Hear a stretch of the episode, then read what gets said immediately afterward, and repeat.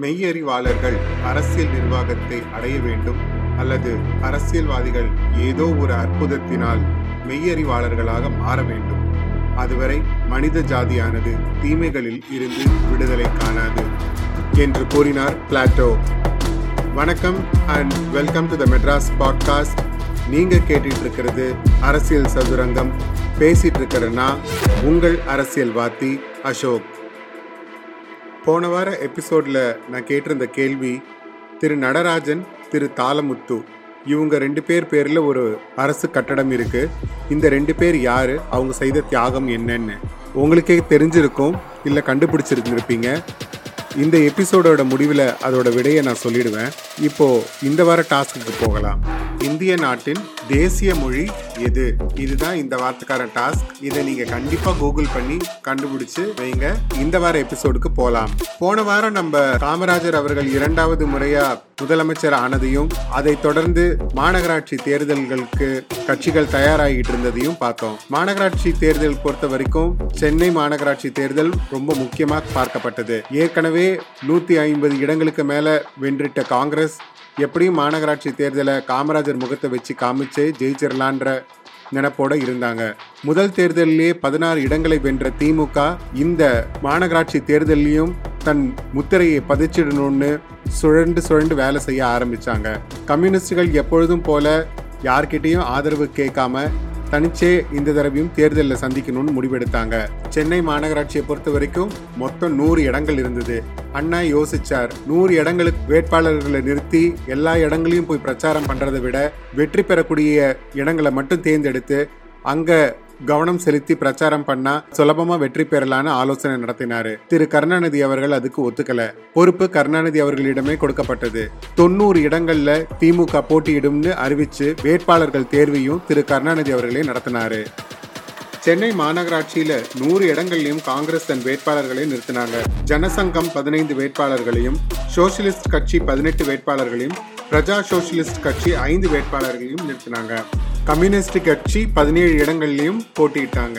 தமிழகத்தில் உள்ள எல்லா மாநகராட்சிகளுக்கும் நடந்த இந்த உள்ளாட்சி தேர்தலில் காமராஜர் சென்னை மாநகராட்சிக்கு அதிக கவனம் செலுத்த வேண்டி இருந்தது திமுக வசம் மாநகராட்சி போயிட்டா அது அவங்களுக்கு ஒரு தர்ம சங்கடமான நிலைமைக்கு கொண்டு வரும்னு காமராஜருக்கு தெரிஞ்சிருந்தது. திமுகவும் சென்னை தவிர மற்ற எல்லா மாநகராட்சிகளையும் அவங்க வேட்பாளர்களை நிறுத்தி இருந்தாங்க போட்டி ரொம்ப கடுமையாகவே இருந்தது. அனல் பறக்கும் பிரச்சாரங்கள் காமராஜரின் செல்வாக்கு வளர்ந்து வரும் திமுகவின் அயராத உழைப்புன்னு தேர்தல் முடிவு ரொம்ப சுவாரஸ்யமாவே அமைஞ்சது. தேர்தல் முடிவு எந்த கட்சியை விட காங்கிரஸ் கட்சிக்கு பேர் அதிர்ச்சியை கொடுத்தது. நூறு இடங்கள்ல சென்னையில போட்டியிட்ட காங்கிரஸ் கட்சி வெறும் முப்பத்தி ஆறு இடங்களை மட்டுமே கைப்பற்றியது. ஆனா அதனை எதிர்த்து போட்டியிட்ட திமுக நாற்பத்தைந்து இடங்களை கைப்பற்றி தனி பெரும் கட்சியாக உருவெடுத்தது. தமிழ்நாடு காங்கிரஸ் கட்சியை பொறுத்தவரை அவங்க சந்திச்ச முதல் தோல்வி இதுவா தான் இருந்திருக்கும். கம்யூனிஸ்ட் கட்சிக்கும் பிரஜா சோசியலிஸ்ட் கட்சிக்கும் தலா இரண்டு இடங்களும் பதிமூணு இடங்கள் சுயேட்சைக்கும் ஒரு இடம் சோசியலிஸ்ட் கட்சியும் வெற்றி பெற்றிருந்தாங்க. நாற்பத்தி ஐந்து இடங்களை திமுக வென்றிருந்தாலும் மேயர் பதவியை பிடிக்கிறதுக்கு அவங்களுக்கு அறுதி பெரும்பான்மை கிடைக்கல. அரும்பாடுபட்டு நாற்பத்தி ஐந்து இடங்களை வென்றிருந்த திமுகக்கு மேயர் பதவி கிடைக்காம போயிடுமோ அப்படிங்கிற மன வருத்தம் திரு கருணாநிதிக்கு இருக்கதான் செஞ்சது. எதிலையும் நிதானமா யோசிச்சு முடிவெடுக்கிற அண்ணா அவர்கள் இப்போ இந்த போட்டியில நின்று மேயர் பதவி கிடைக்கலனா அது திமுகக்கு ஒரு பெரிய பின்னடைவை ஏற்படுத்தக்கூடும்னு யோசிக்க ஆரம்பிச்சாரு. எல்லாருமே தீவிர ஆலோசனையில் இருக்கும்போது மெயில் பத்திரிகையில எப்படியாவது மற்ற கட்சிகளோட கூட்டணி சேர்ந்து திமுக மேயர் பதவிக்கு போட்டியிடுவதுதான் விவேகமானதுன்னு சொல்லி அவங்களுக்கு அறிவுரை வழங்கினாங்க. இந்த அறிவுரையை அண்ணா அவர்கள் ஏத்துக்கிட்டாரு. கம்யூனிஸ்டுகளுடனும் மற்ற சுயேட்சைகளுடனும் பேச்சுவார்த்தையில இறங்கினாரு. அவருக்கு துணையா நாவலர் நெடுஞ்செழியன் திரு மு. கருணாநிதி மற்றும் என் வி. நடராஜன் பேச்சுவார்த்தை குழுவில் இடம்பெற்றாங்க. கோவை மாநகராட்சியை பொறுத்த வரைக்கும் அங்க கம்யூனிஸ்டுகளின் கை ஓங்கி இருந்தது.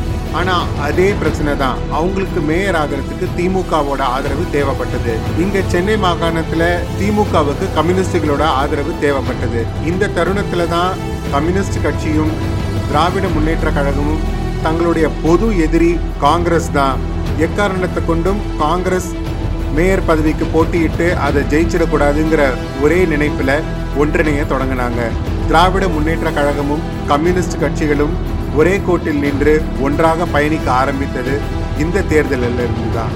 கொள்கை ரீதியில இரண்டு கட்சிகளுமே வெவ்வேறு திசையில பயணித்துக் கொண்டிருந்தாலும் மேயர் பதவிக்காக பரஸ்பரம் விட்டு கொடுத்து காங்கிரஸ் ஜெயிக்க கூடாதுங்கிற ஒரே காரணத்துக்காக இரண்டு கட்சிகளும் ஆதரவு கரங்கள் நீட்ட ஆரம்பித்தன சென்னை மாநகராட்சியின் மேயர் தேர்தலில் திமுக சார்பில் ஆபா அரசு நிறுத்தப்பட்டார்.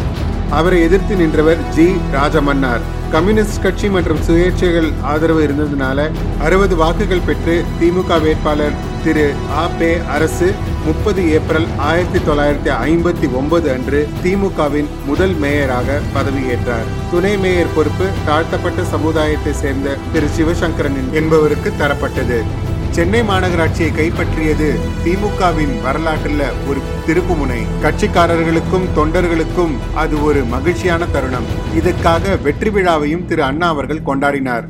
வெற்றி விழால தொண்டர்களையும் நிர்வாகிகளையும் ஏகமாக பாராட்டி வெற்றிக்கு உழைத்த அத்தனை தம்பிகளுக்கும் மனதார தன் நன்றியை தெரிவித்துக் கொண்டார் திரு அண்ணா அவர்கள். தேர்தலின் பொறுப்பாளராக இருந்த திரு மு. கருணாநிதி அவருக்கு ஒரு கணையாழியும் பரிசாக கொடுத்தார். அது கட்சிக்குள் கொந்தளிப்பை ஏற்படுத்தியது. குறிப்பாக திரு. கண்ணதாசன் அவர்களுக்கும் திரு. E V K. சம்பத் அவர்களுக்கும். எல்லோரும் உழைத்தார்கள் எல்லோரும் வேர்வை சிந்தினார்கள் எல்லோரும் பம்பரமாக சுழன்றார்கள். ஆனால் கனையாழி திரு. கருணாநிதிக்கு வழங்கப்பட்டது. உட்கட்சி பூசல் என்ற நெருப்பு கொழுந்துவிட்டு எரிய தொடங்கியது. செயற்குழு மற்றும் பொதுக்குழு உறுப்பினர்கள் முறைப்படி ஓட்டு போட்டு தேர்ந்தெடுக்கப்பட்டாகிவிட்டது. எஞ்சியிருந்தது உயர் பதவிகளான பொதுச் செயலாளர் மற்றும் பொருளாளர் பதவிக்கு மட்டுமே. அதில் நாவலர் நெடுஞ்செழியன் மீண்டும் பொதுச் செயலாளர் ஆவாரா? கனையாழி பெற்ற கருணாநிதிக்கு வாய்ப்பு இருக்கிறதா? சம்பத் சர்வ அதிகாரத்தையும் கைப்பற்றுவாரா? பொருளாளர் பதவி யாருக்கு கிடைக்கும்? மதியழகனுக்கு வாய்ப்பு கிடைக்குமா? அன்பழகனுக்கு என்ன பதவி? ஆசை தம்பிக்கு எதுவும் இடையாதா என்பது போன்ற பேச்சுக்கள் கட்சிக்குள் ரெக்கை கட்டி பறக்க ஆரம்பித்தன. பதினொன்று ஜூலை ஆயிரத்தி தொள்ளாயிரத்தி ஐம்பத்தி ஒன்பது அன்று மாயாவரத்தில் திமுக பொதுக்குழு கூடியது. அதில் திரு. E V K. சம்பத் புதிய தீர்மானம் ஒன்றை கொண்டு வந்தார். அதாவது திமுகவில் சட்டமன்றம் அல்லது நாடாளுமன்ற உறுப்பினராக இருப்பவர்கள் பொது செயலாளர் பதவிக்கு போட்டியிடக்கூடாது மேலோட்டமாக பார்த்தால் இரண்டு பதவிகள் ஒருத்தருக்கு கொடுக்கக்கூடாது என்று மிக நியாயமாக கொண்டு வந்த தீர்மானம் போல் தோன்றியது. ஆனால் உள் அர்த்தத்தில் பார்த்தால் திரு. கருணாநிதி அவர்கள் பொது செயலாளர் ஆகக்கூடாது என்பதற்காக கொண்டு வந்த தீர்மானம் போல்தான் தோன்றியது. ஆனால் திரு. சம்பத் அவர்களும் நாடாளுமன்ற உறுப்பினராக தான் இருந்தார். ஆகவே அவராலும் பொது செயலாளர் பதவிக்கு வர முடியாது. யோசித்தார் அண்ணா. பிரச்சனைக்கு முற்றுப்புள்ளி வைக்கும் வகையில் திரு கருணாநிதி அவர்களையே அழைத்து இந்த தீர்மானத்தை ஆதரித்து பேசுமாறு விழைந்தார். கருணாநிதியும் அந்த தீர்மானத்துக்கு ஆதரித்து பேசினார். பிரச்சனை சிறிதளவு இருக்கும் போதே அதை முள்ளையிலே கிள்ளிவிட வேண்டும் என்று திரு அண்ணா யோசித்து இந்த பிரச்சனைக்கு ஒரு முடிவு கட்டினார். பொது செயலாளராக தானே பதவி ஏற்கிறேன் என்று கூறிவிட்டார். ஆனால் திரு அண்ணாவும் சட்டமன்ற உறுப்பினர்தான். கழக நிர்வாகிகள் பார்த்தார்கள். இதை விதியாக வைத்துக் கொள்ள வேண்டாம்.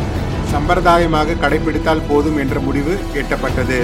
இதைத் தொடர்ந்து கட்சியின் பொதுச் செயலாளராக திரு அண்ணா அவர்களும் அவைத்தலைவராக திரு இவி கே சம்பத் அவர்களும் பொருளாளராக திரு மு. கருணாநிதி அவர்களும் பதவியேற்றுக் கொண்டனர்.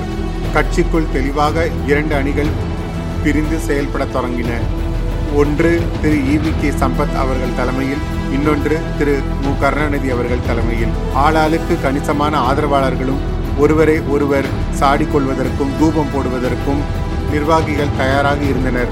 போதாக்குறைக்கு திரு. சம்பத் அவர்கள் கட்சியில் திரைப்பட கலைஞர்களின் ஆதிக்கம் அதிகமாக இருப்பதாகவும் கட்சி பணிகளில் அதிகம் தங்களை ஈடுபடுத்திக் கொள்வதில்லை என்றும் குற்றச்சாட்டுகளை அடுக்கி வைத்தார்.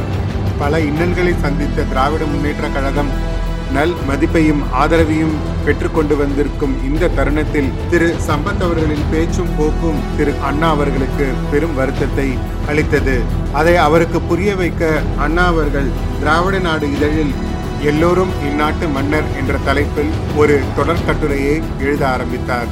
திரு பர்னாட் ஷா அவர் எழுதிய தி ஆப்பிள் காட் என்ற கதையை தற்போதைய சூழ்நிலைக்கு ஏற்ப மாற்றி எழுதி அதில் வரும் ஒரு கதாபாத்திரத்திற்கு புயலார் என்று பெயர் வைத்தார். அந்த புயலார் யார் என்று கட்சியில் உள்ள அனைவருக்கும் திரு இவி கே சம்பத் உட்பட அனைவருக்கும் தெரிந்தது.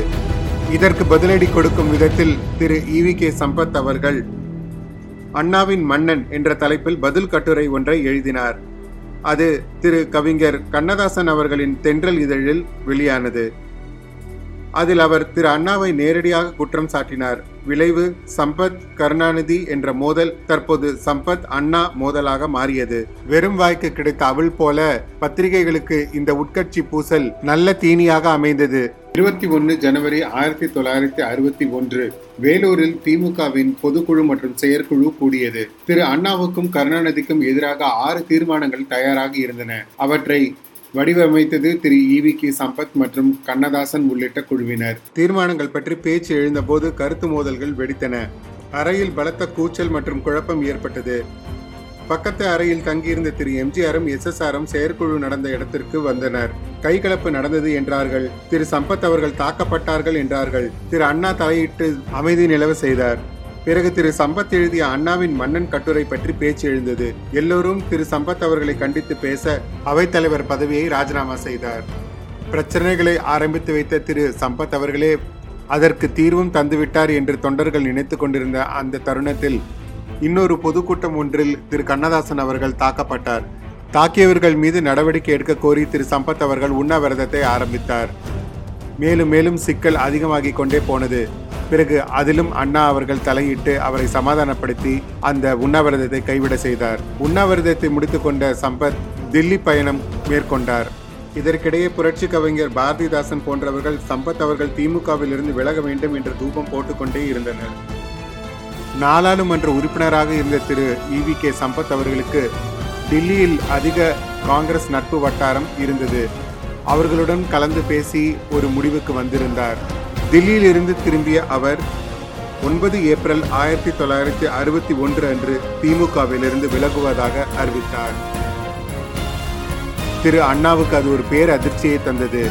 திரு அண்ணா அவர்கள் திராவிட கழகத்தை விட்டு வெளியேறி தனியாக கட்சி ஆரம்பிக்கும் போது அவருக்கு தோளோடு தோல் நின்று உதவியது திரு இவி கே சம்பத். இத்தனைக்கும் திரு பெரியாரின் சொந்தக்காரர். அவரை விட்டுவிட்டு திரு அண்ணாவின் பின் வந்த சம்பத் அவர்கள் மீது அண்ணாவுக்கு வருத்தமும் கோபமும் இரண்டர கலந்திருந்தது. திமுகவில் திரு அண்ணாவுக்கு அடுத்த இடம் சம்பத்துக்குத்தான். தம்பியர் படைவரிசையில் முதன்மையானவர். அவருக்கு பிறகுதான் திரு நெடுஞ்செழியன் திரு மதியழகன் உள்ளிட்ட எல்லோருமே நன்கு படித்தவர் அனுபவம் நிறைந்தவர் ஆற்றல் மிக்கவர் வசீகரம் நிறைந்த தன்னுடைய பேச்சாற்றல் மூலமாக ஏராளமான இளைஞர்களை திமுகவின் பக்கம் திருப்பிக் கொண்டு வந்தவர். சட்ட திட்டங்கள் தொடங்கி தீர்மானங்கள் வரை அனைத்தையும் வடிவமைத்து செதுக்கி கொடுப்பதில் வல்லவர். திமுக சார்பாக முதல் முதலாக மக்களவை சென்றவர். தீர்க்கமான சிந்தனையாளர் அற்புதமான பேச்சாளர் நல்ல மொழிவளம் கொண்டவர் பக்குவமாய் பழகக்கூடியவர். இத்தனை சிறப்புகள் மிக்க திரு சம்பத் அவர்களின் விலகல் திமுகவை செங்குத்தாய் பிளந்திருப்பதாக கருதப்பட்டது. பத்தொன்பது ஏப்ரல் ஆயிரத்தி தொள்ளாயிரத்தி அறுபத்தி ஒன்று அன்று சென்னை ஒற்றைவாடை தியேட்டரில் வைத்து தமிழ் தேசிய கட்சி என்ற பெயரில் புதிய கட்சியும் தொடங்கிவிட்டார் திரு இவி கே சம்பத். திமுகவிலிருந்து பிரிந்து வந்து தனி கட்சி ஆரம்பித்ததில் பெரியாருக்கு மிக்க மகிழ்ச்சி. இத்தனை காலம் கழித்தாவது என் மகனுக்கு நல்ல புத்தி வந்ததே என்று கூறி வாழ்த்து தெரிவித்தார். திராவிட கழகத்திலிருந்து திராவிட முன்னேற்ற கழகம் பிரிந்தது. திராவிட முன்னேற்ற கழகத்திலிருந்து தமிழ் தேசிய கட்சி புதிதாக பிறந்து வந்தது. இந்த எபிசோடோட ஆரம்பத்துல திரு நடராஜன் திரு தாலமுத்து இவர்களை பத்தி நான் கேட்டிருந்தேன். இவங்க இரண்டு பேரும் ஆயிரத்தி தொள்ளாயிரத்தி முப்பத்தி ஏழுல ஹிந்தி எதிர்ப்பு போராட்டத்துல கைது செய்யப்பட்டு சிறையிலேயே உயிர் தியாகம் செய்த தியாகிகள். தென்னிந்தியாவில குறிப்பா தமிழ்நாட்டுல மட்டும் ஏன் இந்தி எதிர்ப்பு போராட்டம் அவ்வளவு வலுப்பெற்றது? உலகையே திருப்பி பார்க்க வைத்த இந்தி எதிர்ப்பு போராட்டம் இன்று வரை தொடர்ந்து நடந்துட்டு இருக்கிறதுக்கு என்ன காரணம்? இந்த போராட்டத்தினால எத்தனை உயிர்கள் பலியாயிருக்கு இத்தனையும் என்னோட அடுத்த எபிசோட்ல தவறாம கேளுங்க. அதுவரை உங்களிடமிருந்து விடைபெறுவது உங்கள் அரசியல்வாதி அசோக். நன்றி.